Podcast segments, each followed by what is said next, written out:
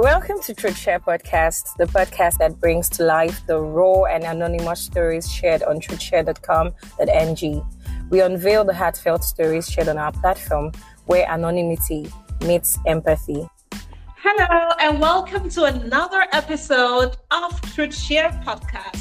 I am sure that you have enjoyed our previous pods so far and you have learned, and you know, you're possibly building healthy relationships with your other half, your friends, family, yourself, especially. Because at the end of the day, at Truth Share, your mental health is paramount to us. And with me, as always, I have some lovely guests here to speak with me on this spot. I have the lovely Miracle. Hello. I have Catherine. Hi. Hello, how are you? Thank you very much. Welcome. I have Tubo. Hello. Welcome here. And also Ainda. Nice, nice, nice, nice to have you guys on board. Okay, so we'll just delve right into it. Now, this particular episode, we have some really deep topic to talk about because this is a lot. And okay, so I'll just give a little snippet. Now, we know that over the course of time, DV, domestic violence, has almost tripled, right? Right from 2012 up until now, 2023. Statistics are there. It's it's it's crazy out there from man to woman, woman to man, and you know it's it's been the rave of the moment, especially with couples, right? So I'll just get into the story that you know we'll be talking about today from one of our anonymous senders. Hi, I'm a lady in my early 20s, married with a son who is not up to a year. I just graduated from university this year as I'm currently unemployed. I've been experiencing marital crisis, series of arguments and domestic abuse. My husband is hot-tempered and shouts at the slightest provocation, and when I reply, it becomes a huge fight.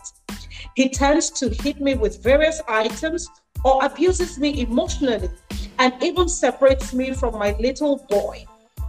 He smokes inside our house where we have a little baby, and, and I fear for the health of my boy.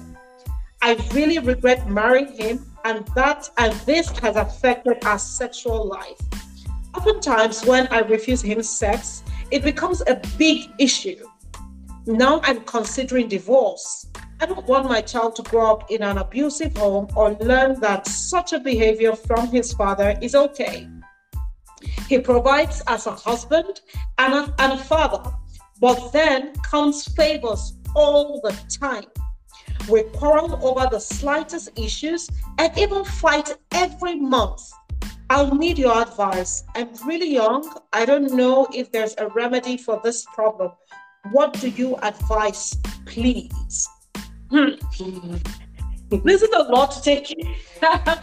it is a lot because I mean we're not only talking about domestic violence, we're talking about you not even understanding that you have a little boy that is just close to like almost a year old, and you're having these altercations in front of him. So you're not even thinking about the mental health or because it's the formative years.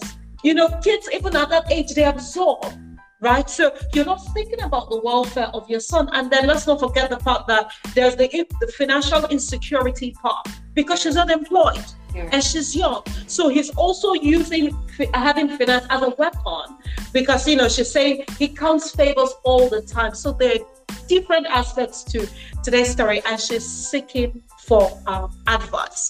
Now, before I get through to every of our guests, I'll just leave the floor open to Catherine, our professional counselor. What do you have to say about this story? Um, so you know, I really do feel for her. I feel for you if you're listening to me and what you're going through. And it can be especially and especially since you said you're young and you're not sure. But I want to assure you that domestic violence for anybody at any age can be very confusing and very scary. Um, and you're not wrong in your decision to um, consider walking away from the marriage because I did hear you say that you know you're really considering divorce and it sounds like you're not sure if it's if that's the right step to take because you're young but I think that you are making the right step you are thinking about your young son and I have to applaud you for that because I know it's really difficult. Um, I would say that I don't need to tell you, you know, this is an abusive relationship. Um, the goal is for him to maintain power and control, and as is usually the case for perpetrators of domestic violence. And there's no real way to for you to change him. I always say this you cannot change somebody else unless they themselves want to change and take the steps to do so. And if he really wants to change, I will come I would recommend that he goes to therapy. It is possible for him to stop being a perpetrator, but it takes a lot of work on his part. In the meantime, your safety is very important and um, walking away is okay. Um, I would say build a good support group because you know you have a young son and i'm pretty sure you've built a life with him. So economically you may be dependent on him or at least rely partially on him. That goes into marriage and you know having children. So i would say definitely build your support group. Don't keep quiet about this. You know your your family friends have them. I will also say that you should plan your exit so there's something called exit strategy that I would say that you should definitely plan. That means having a bag where you have um, your emergency items for instance, um, your ID, birth certificate for yourself, your children, your CV, um, you know, just very important items. Have a bag like that.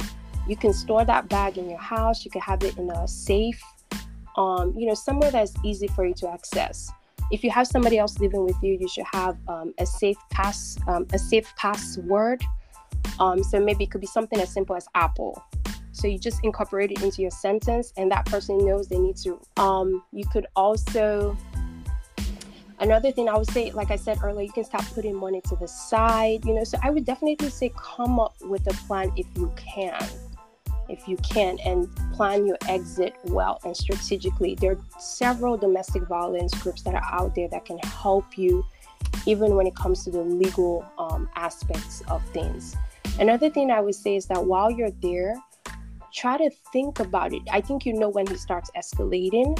So once you see he starts escalating, try to make sure that you're in a place where it's easy for you to exit. Like don't put yourself in a bathroom or in the kitchen.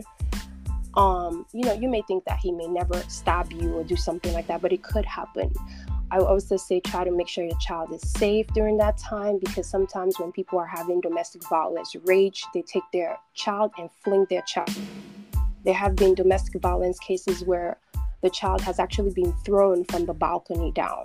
So, really serious business. And I think that you are right in maybe you should leave and exit. Um, if you need more strength, definitely I would say seek therapy to heal. Um, and so that's my feedback on that. Thank you so much, Catherine. You've absolutely hit the point on so many levels. Um, for me, what, what looks really interesting here is the part where she said, My husband's hot tempered and shoot at the slightest provocation. And when I reply, it becomes a huge fight. So it means that while they were dating, she ignored some red flags. There was there was the temper issue before she got married. No, I'm not even trying to do the blame game, no. But I'm just saying that there is that part where a lot of the time we ignore these red flags. We think that, okay, um, if I'm with you over time, you'll get better. But these people will not get better. So once you actually see that, oh, my boyfriend or the person that I'm with, my partner, is hot tempered, and I'm sure that, you know, prior to them getting married, they would always they would have altercations, right? So the fine prints were there, but then most of the time we ignore them because oh, I love him, I love him, I want to be with him, we're gonna get married, and then we get married, and I see these things play, and all of a sudden it feels like oh my god, I can't take it anymore. But this part of red flags, why do we ignore them prior to marriage? To war. So. Uh for this particular story, since it's talking about after marriage, mm-hmm. um, I'll come back to your question. Okay. Since it's talking to, since it's talking about, um, she's already married, so she has to, know, even have a kid already. Yes, most of the time when people like this are talking about divorce and they're considering it's still on a loading scale. So my advice for this particular person is if you're going to leave, then like uh, Catherine had, had, had rightly said, start planning an exit strategy. But if you're still considering, while considering, these are a few things you could do. When you're having a conversation with him and he gets angry, just keep quiet. Just don't talk. Just allow him to do all the talking and just listen. Whether you agree or not, just allow him to do all the stuff so that you don't get hit or you don't get beaten while you're planning your exit strategy. That's why you're planning your exit strategy. But apart from that, for me, domestic violence on all sides is always a no no for me. Every time I see domestic, I get really upset and I get really uh, angry because I feel that whoever is, um, if the guy is hitting his lady or if the guy is hitting his wife, then for some reason he has something in him that he has not really actually. That is unresolved, yeah. He has to heal by himself. So it's always advisable that even if you don't want a divorce at that point, you can try separate from that person for a very long time. Yeah. One year, two years enough for you. If like I still keep saying that marriage, love is a very big factor in marriage. And if you're married to somebody and love is a factor, person will always find a way to come back and get you. But if person doesn't, then I feel it's okay to move on your life. it's actually your life is still more important and bigger than marriage. Now coming back to my question about ignoring red flags. Now, yeah a lot of a lot of girls or ladies have ladies over time were programmed ladies are always programmed to when you're growing up you watch Snow White Prince Charming comes to Cinderella watch Cinderella story watch a lot of stories there and a lady's life is literally built on that finding the Mr. Perfect that will sweep her off her feet and so when you find most for most ladies even if over the years they've been in countless relationships, most ladies have a definition of a perfect man. And that perfect man, if she finds a guy that's close to that or that almost fits 80% exactly. of the girls she's gonna stick with it. Know all the other flags. Yeah. But the guy is constantly doing that which she wants. And it's very important that people tick their wish list of what they actually want in a man or in a woman. As in, if if if, if you're a guy and you're looking for a spouse, it's very important that you tick what you're actually looking for, so that when you're dating, you can actually look out for this particular things. Because a lot of people just go into relationship and they're swept away by going out, having fun, the hanging out and all that. And they tend to forget that when you get married, it's such a different. It's a different ball game. It's a different ball game. Right, you know. Yeah, I quite agree with them to both, you know, ignoring red flags. I think it's um, obviously selfish reasons for those involved. You know, you see those red flags, but because of either economic reasons, sometimes nobody will accept because he's rich or because he's comfortable or he's got this going for him or that, you know, but that you can't take that away from him. It could be the other room too. Maybe he's yeah. very good, you know, one way or the other. It could be a smooth talker. You know, this guy, we're going to have this issue, but you cannot imagine some other woman, you know, coming to benefit this. So we need to be intentional we want to get into a relationship. No, no, but, but like the thing is, okay, so now, yeah, we've talked about like prior to to the marriage if you saw the red flags or not, which obviously there were red flags. But at the end of the day, like Ina was talking about economic value, we see that and we want to stick with you. First things first, there are a large number of people are interested in financial security. Now, just because at this point in time she's unemployed, does it give him the leverage to use his financial abilities as a form of weapon over her. So let me. If you love someone, if you love someone, that's I think something about. I think that's what big men do. Let me explain something about finance, and right. it's very important. First of all, a man is always seen as the head of the house, supposed to provide. In fact, a man is always seen as the provider. In fact, if you remove providing from a man, a man feels useless. Mm. First of all, but when a man gets married, when he moves from being a bachelor to getting married, something happens. His expenses, his finance doubles. Yes. So a man that does not know how to handle that of his life automatically gets frustrated. So, for example, if he was earning three hundred and fifty thousand naira, and he had the spare cash to go to the club, to chill, to hang out with his friends and all. He gets married, and maybe his expense before he got married was a hundred thousand naira a month or a hundred and fifty thousand. He had extra two hundred thousand to play. He gets married, and those expenses double to three hundred. He now has only fifty thousand naira, Mm. which is barely enough. Some men do not handle that. It Mm. brings in frustration. And who are they going to put that frustration? On the wife. Unemployed wife. Mhm. Do you understand? And unemployed wife. So there are a lot of matrices. Most of the stories posted here is one-sided.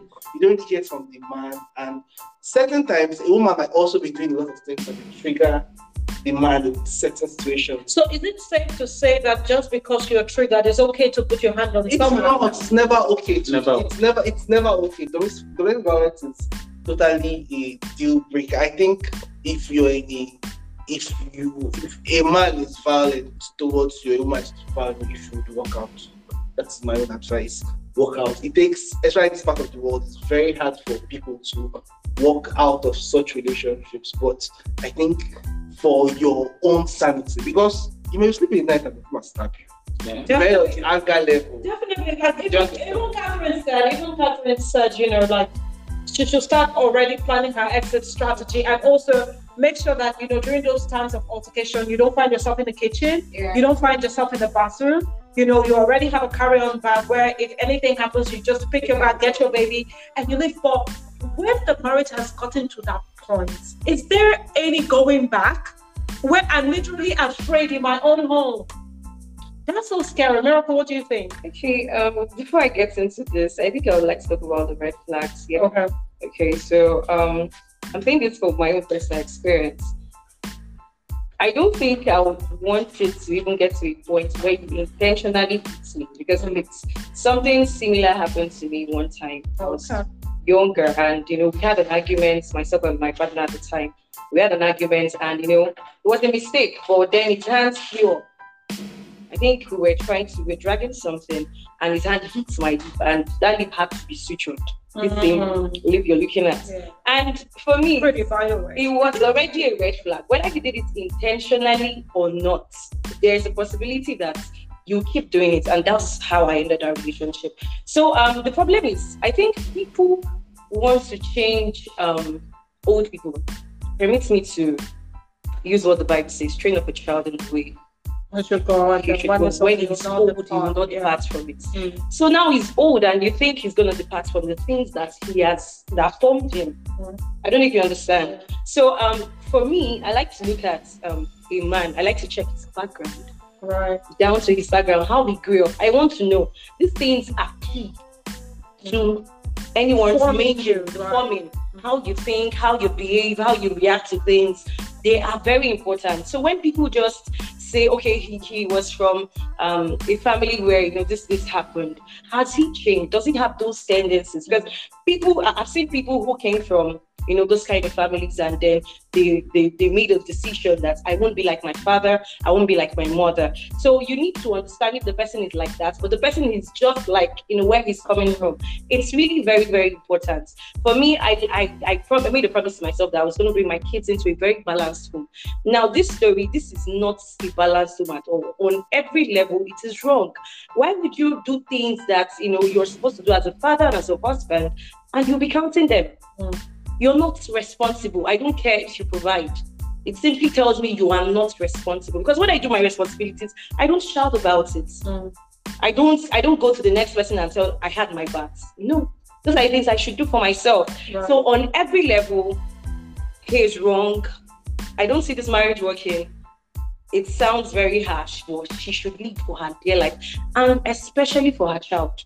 Yeah. I mean, for, Especially for the fact that that he's already forgetting that Yes, you're because one-year-old and he's they were almost smoking in the house, He's almost and then the one death of the child. What, what's going to happen is he's going to be the replica of his father Mm. if she's not careful. So she's also going to deal with what she's dealing with in the future. Or somebody else's daughter will have to deal with that. So it's going to be a trend. Yeah. So if you don't take him out of that environment, for me, I, I I think my concern is majorly on the little boy than that because I, I believe she, whether she's in her late twenties, I believe she saw a lot of things Yeah. before she got married. So for the sake of that child, please Mm. just So, Okay, so, back to, so coming back to what you asked me about pre when pre marriage, it still comes back to relationship these days has changed. A lot of like you hear maybe um, a number of girls are talking about a guy of their friends just met.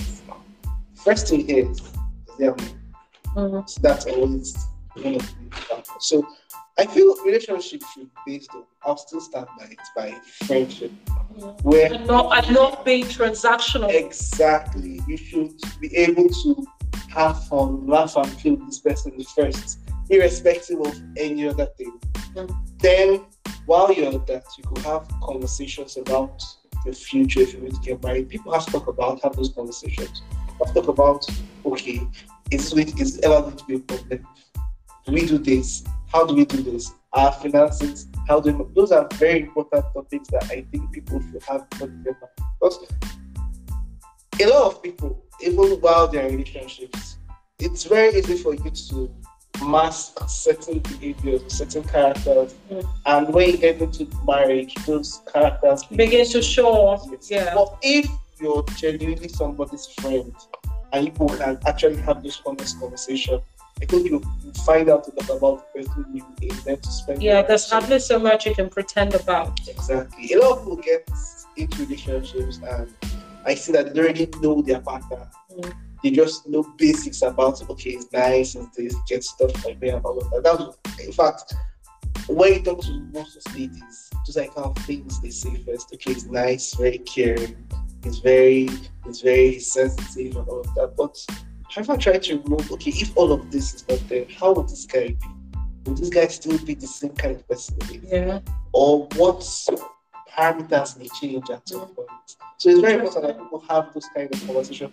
And most especially, you should have it not very, I mean, you could watch the movie and say, ah, babe, what do you think about this? Mm. And he would pass a honest response about yeah that uh, that would give you an insight about how his train of thought. Right. Interesting, interesting. Thank you so much, Tubo. So, and just come to Catherine, yeah. As a counselor that you are now, I understand. I, Miracle said something. She said, um, you know, so for her, you know, this marriage already doesn't have any chances of survival because it's already steeped um, in, in in you know bad eggs you know in, in different aspects but i like to i like to say this if if now most men are not willing, a lot of men are not willing to encounter a therapist. They're not willing to go for therapy. They're not willing to seek counseling.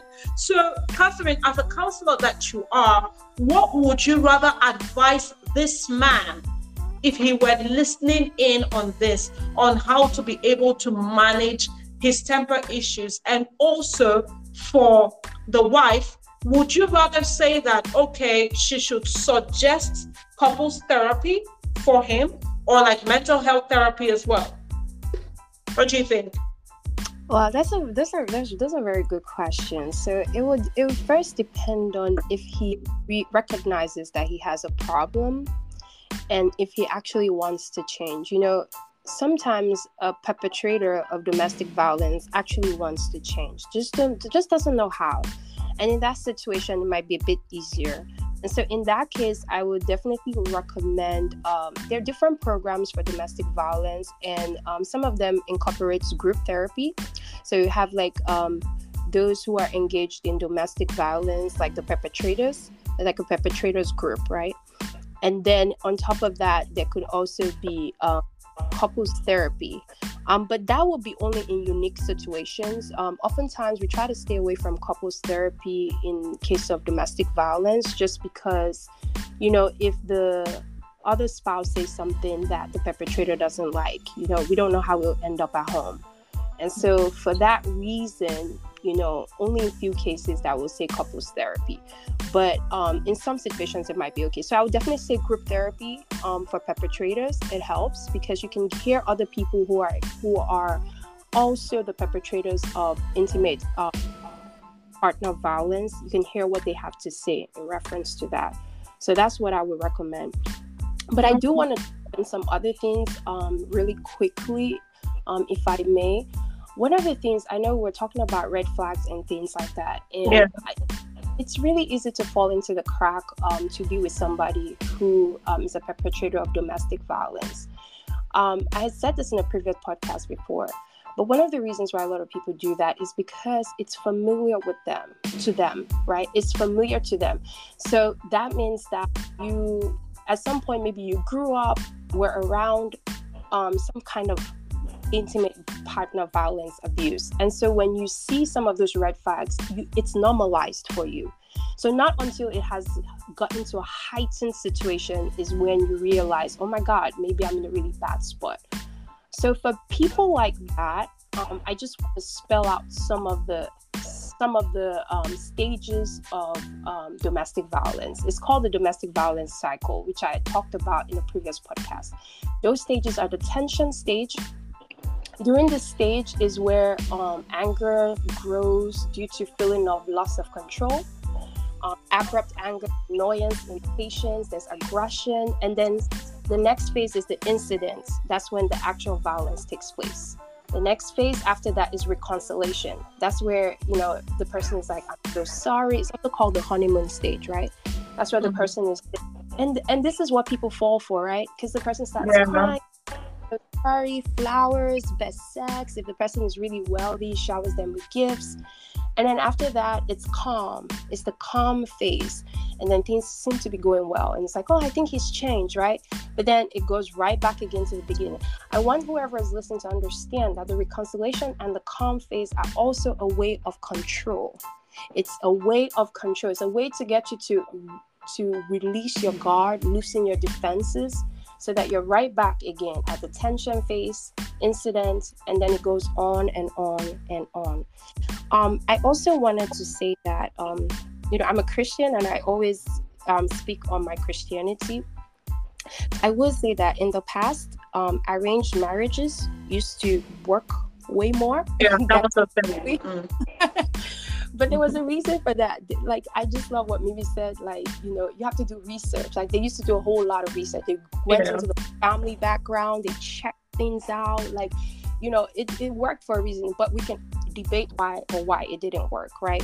Sometimes people did endure these things, and you know, but the truth is, I would say that let God be your matchmaker. Mm, interesting. This is not popular belief, but I'm gonna tell you, like, you can think that you have all the knowledge and you can decipher who is a good mate for you and who's not, but sometimes you, you just can't. You just can't. And I would say, like, if you're Christian, you need to go to God in serious prayer. Make sure you're hearing from Him. And this is going to sound controversial, but I'm going to tell you if you're having sex before marriage, okay, if you're having sex before marriage, you're not doing yourself any favors. Mm-hmm this you, you this is not only from a Christian perspective. If anybody wants to be real with you, even from a therapeutic perspective, they would tell you that that sex before marriage oftentimes confuses things. It your heart. Yeah, it does. It really does. You can't see things as clearly as you would normally see. It's harder to walk away. You're really more emotionally invested. So I would say this out there for anybody who's getting into a relationship. I would I would really say abstain from sex before marriage as much as possible. Like don't do it. Um date, get to know this person, be friends with this person, understand this person, get on your drop on your knees and pray. If you're in this relationship for five years and God tells you this is not the per- hear from God directly. Okay, invest in under He will talk to you. Trust me. You don't need to be a pastor before God talks to you. He'll find a way to talk to you. He will show you. I know what I'm saying. You know, I was engaged to somebody for, um, you know, for a short period of time. I thought he was the right person because I had a list. Okay, and the person checked everything on the list.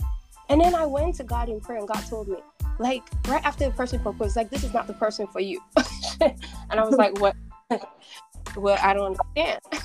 and so I went to God in prayer, and God then um, started to reveal, like right after I prayed. Let me tell you, this person who was so awesome, amazing, like you know, I started to see all manners of red flags. It's like God just showed me. It's like here is the reasons why, and then I prayed for the strength to walk away, and He gave me the strength to walk away. And when I went met my husband, like I didn't even know. I had already written him off. I was like, "Yo, this guy's not even as, as strong a Christian as I want." And God was like, "That's the one for you." so anyway, the point I'm trying to make is let God be your matchmaker. you know uh, and and it really will help it doesn't mean that when you're married you will not encounter problems because god gave eve to adam but they still had issues right but it does mean that it does it really does help so um, i know i've talked for a while but that's Thank you so much, Catherine. That was so interesting, and I think we'll be wrapping on that note. But before we go, I'll just put out what TruthShare has preferred to you, our anonymous guest, and whoever else is listening out there, if you're in similar situation. I'm sorry to hear that you're in an awful and difficult position. The two most important things right now should be you and your child's safety and well being. Living in a safe and healthy environment is crucial, and domestic abuse is never acceptable. Confide in friends, family, share your experiences with people you trust, and let them know what you're going through. They may offer emotional support and help you access finances or any resources you may need. If you want a divorce, consult a lawyer who can give you legal guidance to help you understand how to go about it. Consider individual counseling for yourself and potentially and potentially couple and potentially couples counseling if both parties are willing. However, your safety is paramount and counseling not be pursued if it puts you at risk. Also, create a safety plan for you and your child in case of an emergency. Have a backup plan for where you can you can go to or hide. Remember, you don't have to go through this uh, alone. Seek support from the fam- from family or the right professionals to know how to go about living an abusive marriage. So TruthShare has given you her own advice, and I hope that you have, you know, learned one or two things and will do the needful because your mental health and your life and that of your child is very important. So, from us here to you, thank you so much for listening. I remain your host, Natasha, and thank you. Bye for now.